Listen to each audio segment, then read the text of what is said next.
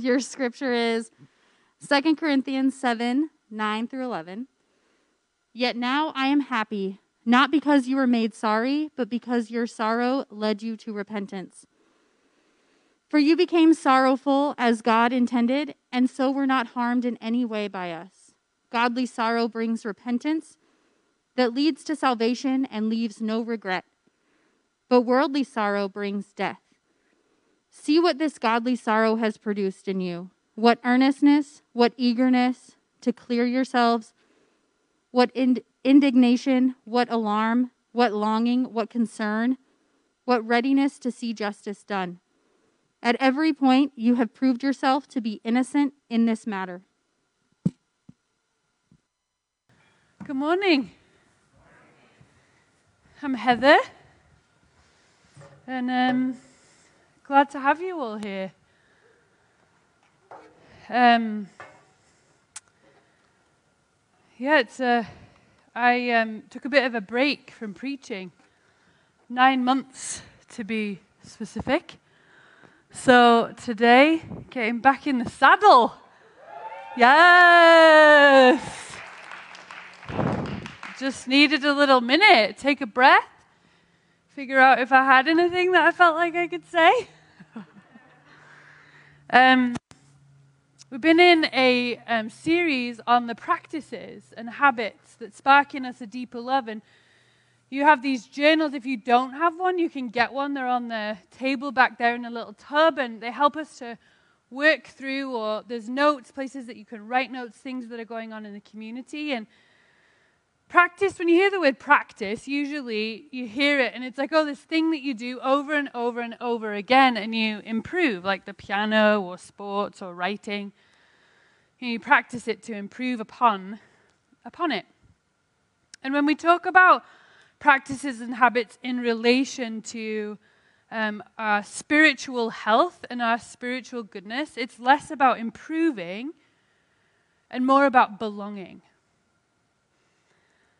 the practices that we do and that we've been talking about lead us back to the center of our meaning. And that center for us is divine love, the love of God. And so these practices lead us back to the love of God, and that is the note that we tune ourselves to over and over and over again. And so these practices bring us back. They bring us back to who we are and why we are. So again, it's not about improvement, it's about understanding who we are and why we are in relation to the love of God. And we do that individually and we also do it collectively, understand who we are and why we are. And we've talked about rest, and we've talked about play, and we've talked about prayer. And today we were going to talk about story, but um, Lydia and I swapped, which I was like, maybe that's a good thing, because today instead we're going to talk about lament. And when I said that to my friend Daniel, he's like, well, that's cheery. so a little bit of a swapperoo. And lament is all over the Bible. Um, it's very real and it's a consistent practice. And maybe the, the most obvious place where we could see lament is in the book of Lamentations. The book is actually named Lamentations. Um, it's a set of five poems that were written by somebody who survived the Babylonian siege of Jerusalem in 587 BCE. And so, this person who survived the siege wrote these poems. And when you think about the siege of Jerusalem, 587, it's kind of like this fact that doesn't mean a lot. But I want you to think about a moment like 9 11 or World War II or what just happened in Afghanistan. This moment was horrendous. And this person lived through it and so subsequently wrote these poems in order to be able to express what that experience was like. And so one of the poems is depicted as the city like a widow. And she's alone without those he, she loves, and there's no comfort for her. She's distressed. Another of the poems depicts um, a man, a lonely man, and he's suffering because of what he's done. And so there's a sense of regret and a plea for mercy. And in one of the poems, the final poem, it's a plea to God to remember us, to look at us in the midst of this horrible and horrendous situation. And it's honest and it's real and it's all confused, the book of Lamentations. And at the end of the book, the, po- the poet leaves it open, it doesn't resolve. It doesn't really offer anything conclusive. It ends with uncertainty and a paradox, a bit like our everyday lives.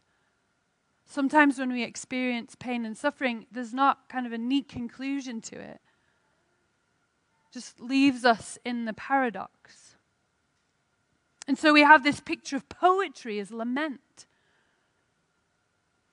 And then you have the Psalms, another big kind of book in the Bible that are songs.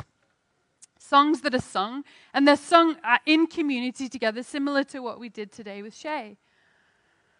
And not all the songs in the Psalms are lament, but it's the biggest chunk of them are laments. So the biggest chunk of the Psalms are actually lament Psalms, individual and corporate. And again, they express anger and confusion and pain. And they draw attention to what is wrong with the world, but they also have joy in them and celebration. And so almost like this tension is held by the psalmist. Like life is difficult and complicated and painful, and life is also good and joyful and celebratory, and somehow the Psalms allow those things to be held in tension.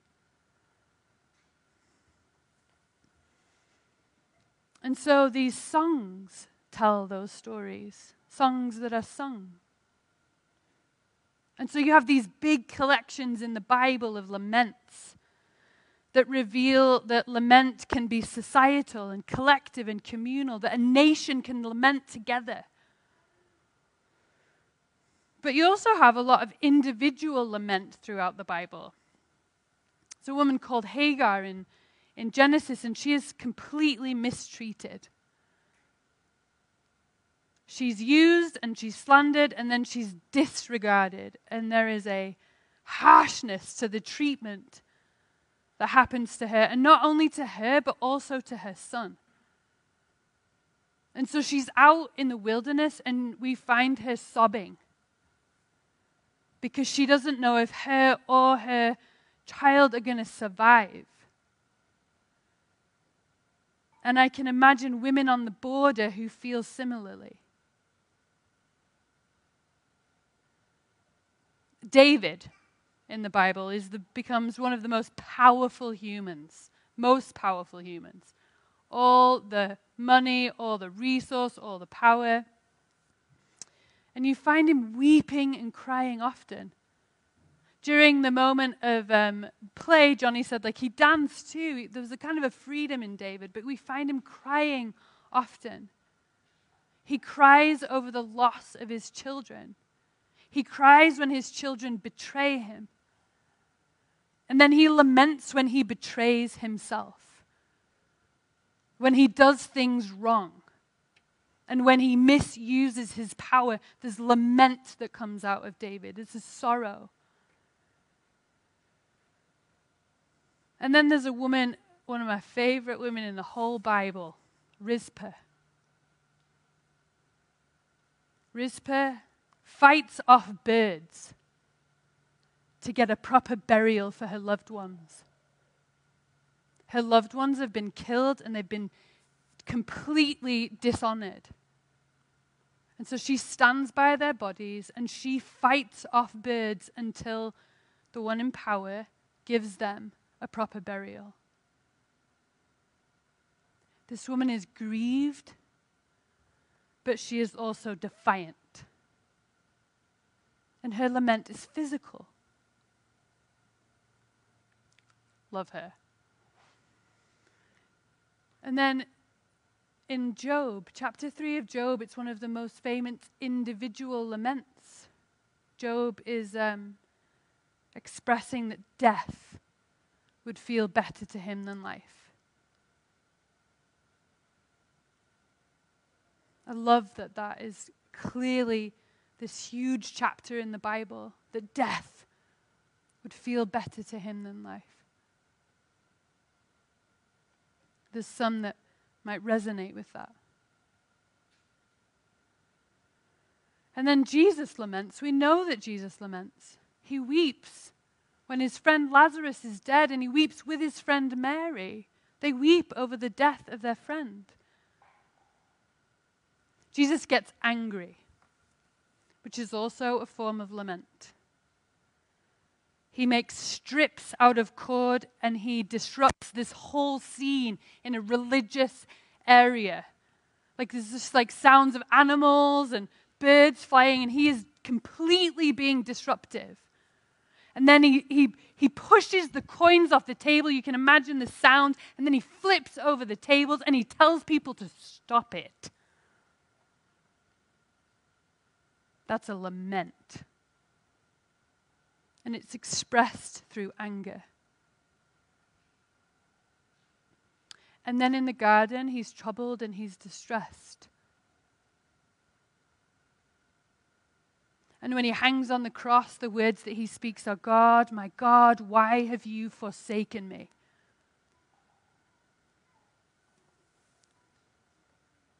That's the question that is born out of suffering a feeling of abandonment by God. And those are the words spoken from Jesus.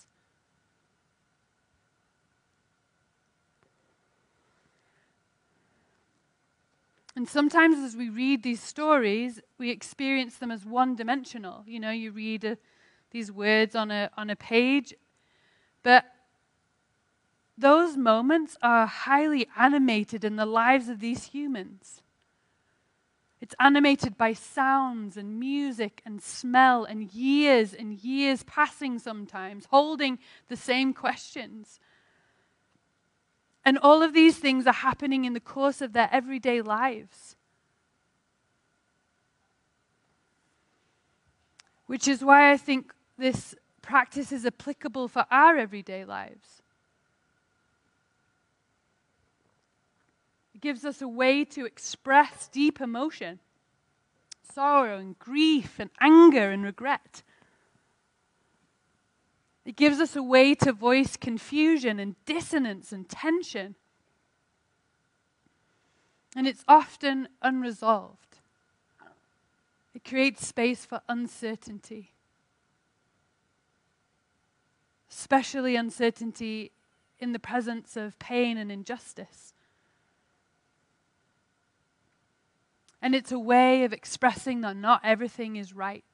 It's a form of protest. So then the question that we ask ourselves is well, how then does that spark deeper love? How does this kind of practice spark a deeper love for God or for myself or for others? And I think when we come to talking about God, it's easy to be prescriptive here. That God wants a certain kind of faith out of lament. And I read that a couple of times as I was preparing for this, and I find that frustrating. Because often lament have questions directed towards God. Questions like, Where are you and what is all of this, and why are you not doing something about it? That's the consistent language of lament related to God. And we all experience pain and injustice. There's a universality to it. We can't escape it. But there are some whose pain is chronic and systemic. And it has lasted and lasts years and years and years. And those questions hang in the air a long, long time. And the narrative of the Bible communicates us to us that it's more than okay to come to God with questions and those kinds of questions. And if we believe in God, we believe that God is, the power is on God's side in moments like this. And loving power doesn't get fragile or defensive when we come honestly. But in our own experiences, often power and authority doesn't respond well when we come with honesty, or with anger, or with grief, or with protest. And so it would make sense for some of us to find it difficult to come to God with certain things. That makes sense. When our experiences with power tell us not to do so, that it's too costly to do so. But other, others of us find peace and presence and comfort in coming to God with these kinds of questions, and that's good. And sometimes it's both. There's a difficulty and an uncertainty, but in the desperation, we find ourselves coming to God anyway. Maybe without even really knowing why. And part of the coming is knowing or even naming what it is that we would be coming with. And lament offers us a kind of honesty that's good for us. We can get into the habit of not pretending or hiding or distracting. And sometimes we do that with hope. We don't have to pretend or hide or distract. There's an invitation, a permission to come with some of the deepest things that we wrestle with. There's a gentleman called Padraig Ó Tuama, and he's worked in conflict resolution for a long time in Ireland. And he refers to this naming or knowing as just a saying hello to here. And he quotes a poem and he says, in that, he says, Stand still wherever you are, is called here. And he goes on to say that we must stand still and feel our bodies on the ground where we are in order to learn wisdom. And that is not an easy wisdom. I, um, I've always wanted children. I really like little humans. And um, growing up, I never really like imagined myself married, but I always like thought about what it would be like to be pregnant because that's epic and also harrowing, right? I will turn 44 this year. And I went to a women's wellness center last year, you know, because make sure everything's all right. And both the doctor and the midwife told me that at 43 and beyond, you have a 3% chance of achieving pregnancy without intervention. I'm not opposed to intervention at all. I think it can be very, very, very beneficial and good and right. But they also said to me that it is clear that the complications with those like there's complications anyway when you have intervention, but they're like the complications just increase as you get older. So the complications increase as my age gets over. over, over. 3% chance. It's not a lot. And when they told me that, it's like I had to stand there in that truth. Say hello to it.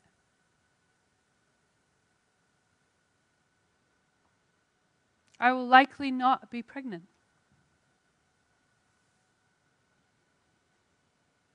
To tell myself, like, I've arrived, 44, I've arrived here.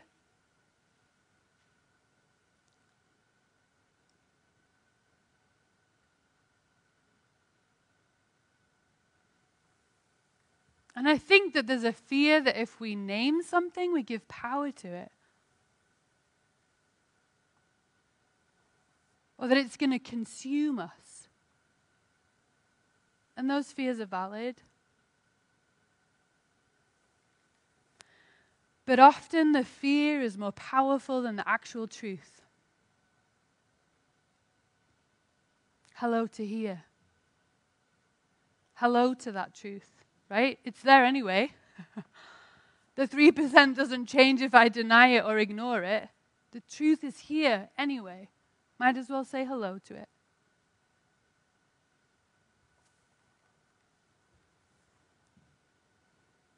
And in naming it, it also doesn't name ourselves. We're more than our laments. They're part of us, but we're more than them. It doesn't erase the other parts of us that are playful and delighted and fun. Those things can coexist. And in naming our own laments, it doesn't have to eclipse other people. My here doesn't eclipse your there if you have children or if you are pregnant or if you hope to be pregnant. My here doesn't have to eclipse the joy of that, the delight of that, the absolute beauty of that. We're just simply in different locations. And we're likely to be in different locations, in different places and times of our lives, or even in the same day uh, sadness here, and now all of a sudden I just can't stop laughing. Patrick puts it this way Instead of resenting another's words of gladness or pain, it may be possible to hear it as another's location. They are there, and I am here. At another point, we will be in different locations, and everybody will pass by many locations in their life. The pain is only deepened when the location is resented or even worse, unnamed. Hello to here.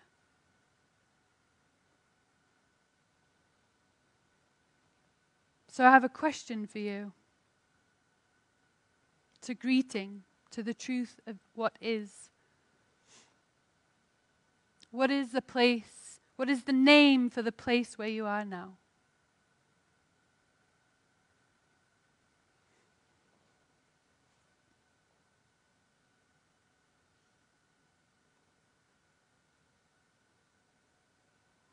It requires some dedication and commitment to truth.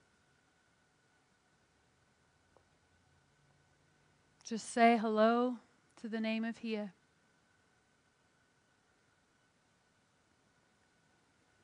And knowing the name of the place we are moves us closer to ourselves. We don't have to hide or pretend or rally. And it also helps us to communicate to other people, to God, and to others if we wish to. It doesn't have to be spoken to everyone, and like I did this morning. No.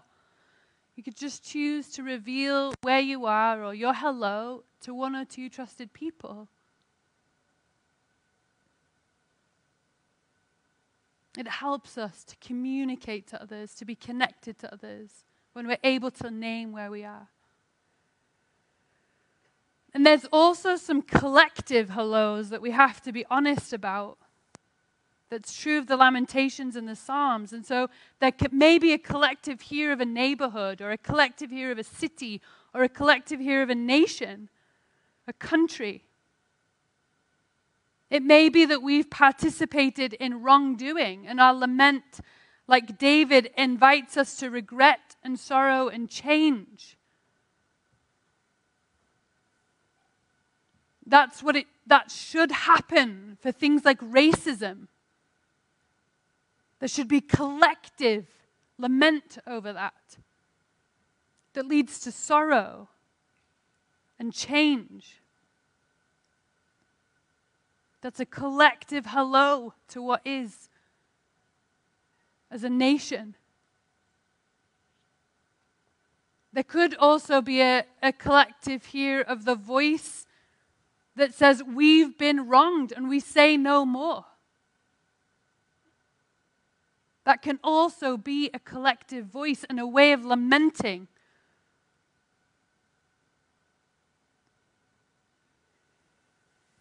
An individual and collective lament helps us know what to speak to God and others and also how to listen to one another, how to be with each other. which is why the practice of lament is so important because it can spark a deeper love in us. It's a practice that connects us. Patrick goes on and he, and he has a little story that I'm going to read. He talks, I'll read it. Years ago, my friend Paul was employed as a youth worker. In Ireland, they have youth workers that go into schools and do all of ki- kinds of things with the youth in the neighborhoods. Truth be told, he didn't fit the mold of a youth worker. If a 10 year old asked him how he was, he was liable to say, Oh, not so great. I'm sad about my divorce.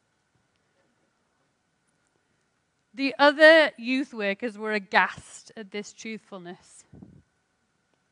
Once, at a gathering of young, young people, Paul was asked to talk about friendship. There were 30 children there, as calm as a nest of mice, all energy and kicking heels against plastic chairs. Paul started to talk about friendships. And then he said that he was lonely, even though he had lots of friends. He said he missed his wife. He cried. The children listened. I don't know why it makes me laugh, but it does. He did that thing where you, you try to stop sobbing by gulping down air. Everything was quiet. It was awkward and truthful, and both inappropriate and appropriate. The boss swooped in, started a game, a song, got all those quiet small bodies up and racing, right? I was there too, a trainee youth worker. I think I was a bit in love with Paul. There was an ache in my chest as I looked at him, standing in the corner now, busying himself with tidying things up. The next day, Paul told me that the least controllable of all the children, the child we complained about after every event, came up to him in the very tidy corner, held his hand, and said, I cry when I'm sad too.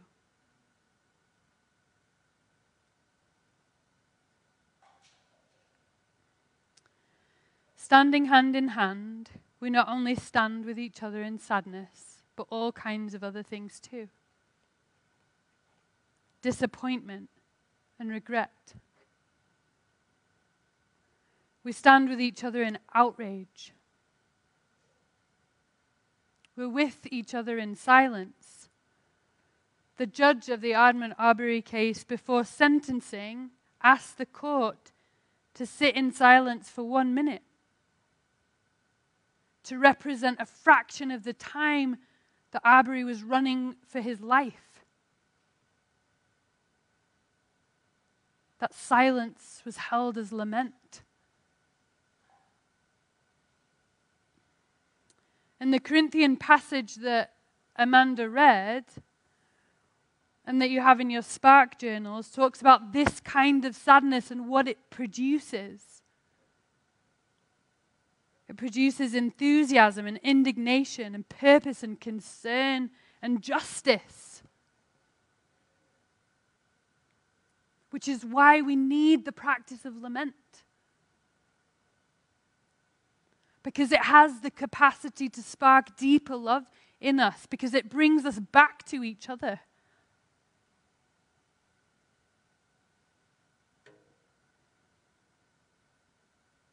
As we sit with others in silence and we let them sit with us. As we hold the hands of others in their grief and their despair and we let them hold ours.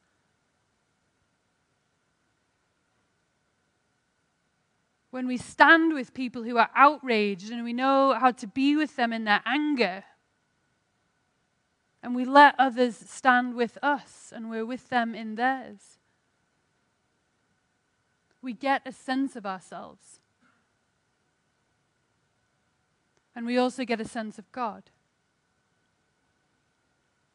as a place of belonging and as a place of love. Because pain and suffering, whether it's things that have been done to us or circumstances that we find ourselves in, or as a result of our poor, action, poor actions, does the opposite. It dislocates us, it disowns us. We exclude others, we exclude ourselves. It does the opposite of bringing together in love. And lament. Lament can bring us back. And so, what does the practice look like? It looks like all kinds of things. I have a picture behind. That's a lament in our city. It's a visual lament. I had a woman whose fiance died suddenly and she made pies. I met with her for a year, and every time she came to see me, she'd bring a pie or a baked good. Part of her lament was in cooking and baking and being in the process and processing while she was doing so. A couple of years ago, Megan um, danced here for us. She did a dance that was um, choreographed. You can go to the next image by Rebecca, who's sitting in front of her. And the dance was um, through movement was her expressing the pain of her deserts and how the pain of her deserts expanded her heart. Dance is a form of lament. Silence, as we said, can be a lament. And there's a reason that there's a rage room downtown, right? Just smash some things, right? Maybe that's the form of lament that you're really needing at the moment. On Ash Wednesday, Steph Finley is going to lead us through a corporate lament. So there are all kinds of things can be expressions. Look out for it. Look out for the lament.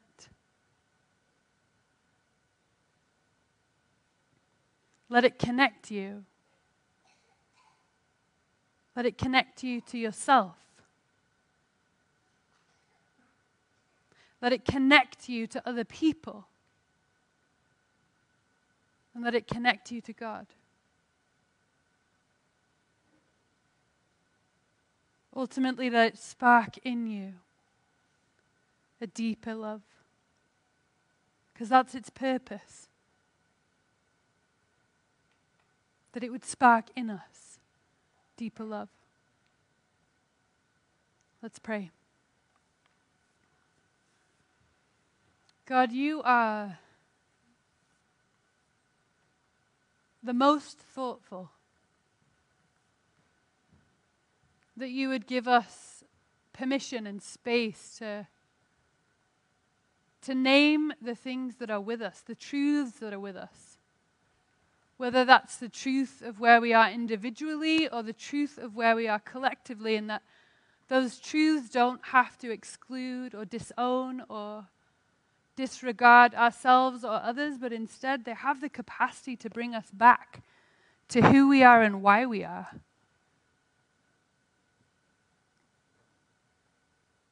And so I pray that um, we would be a people that learn this language of lament that doesn't have to be done in words, it can be done in pies and paintings and dances and silence. And so, Spirit, let there be a creative imagination in us for the way this practice can show up and does show up in our everyday lives. And I pray that it would expand and root us in what is true of you and true of us love and lovedness. Pray it in Jesus' name. Amen.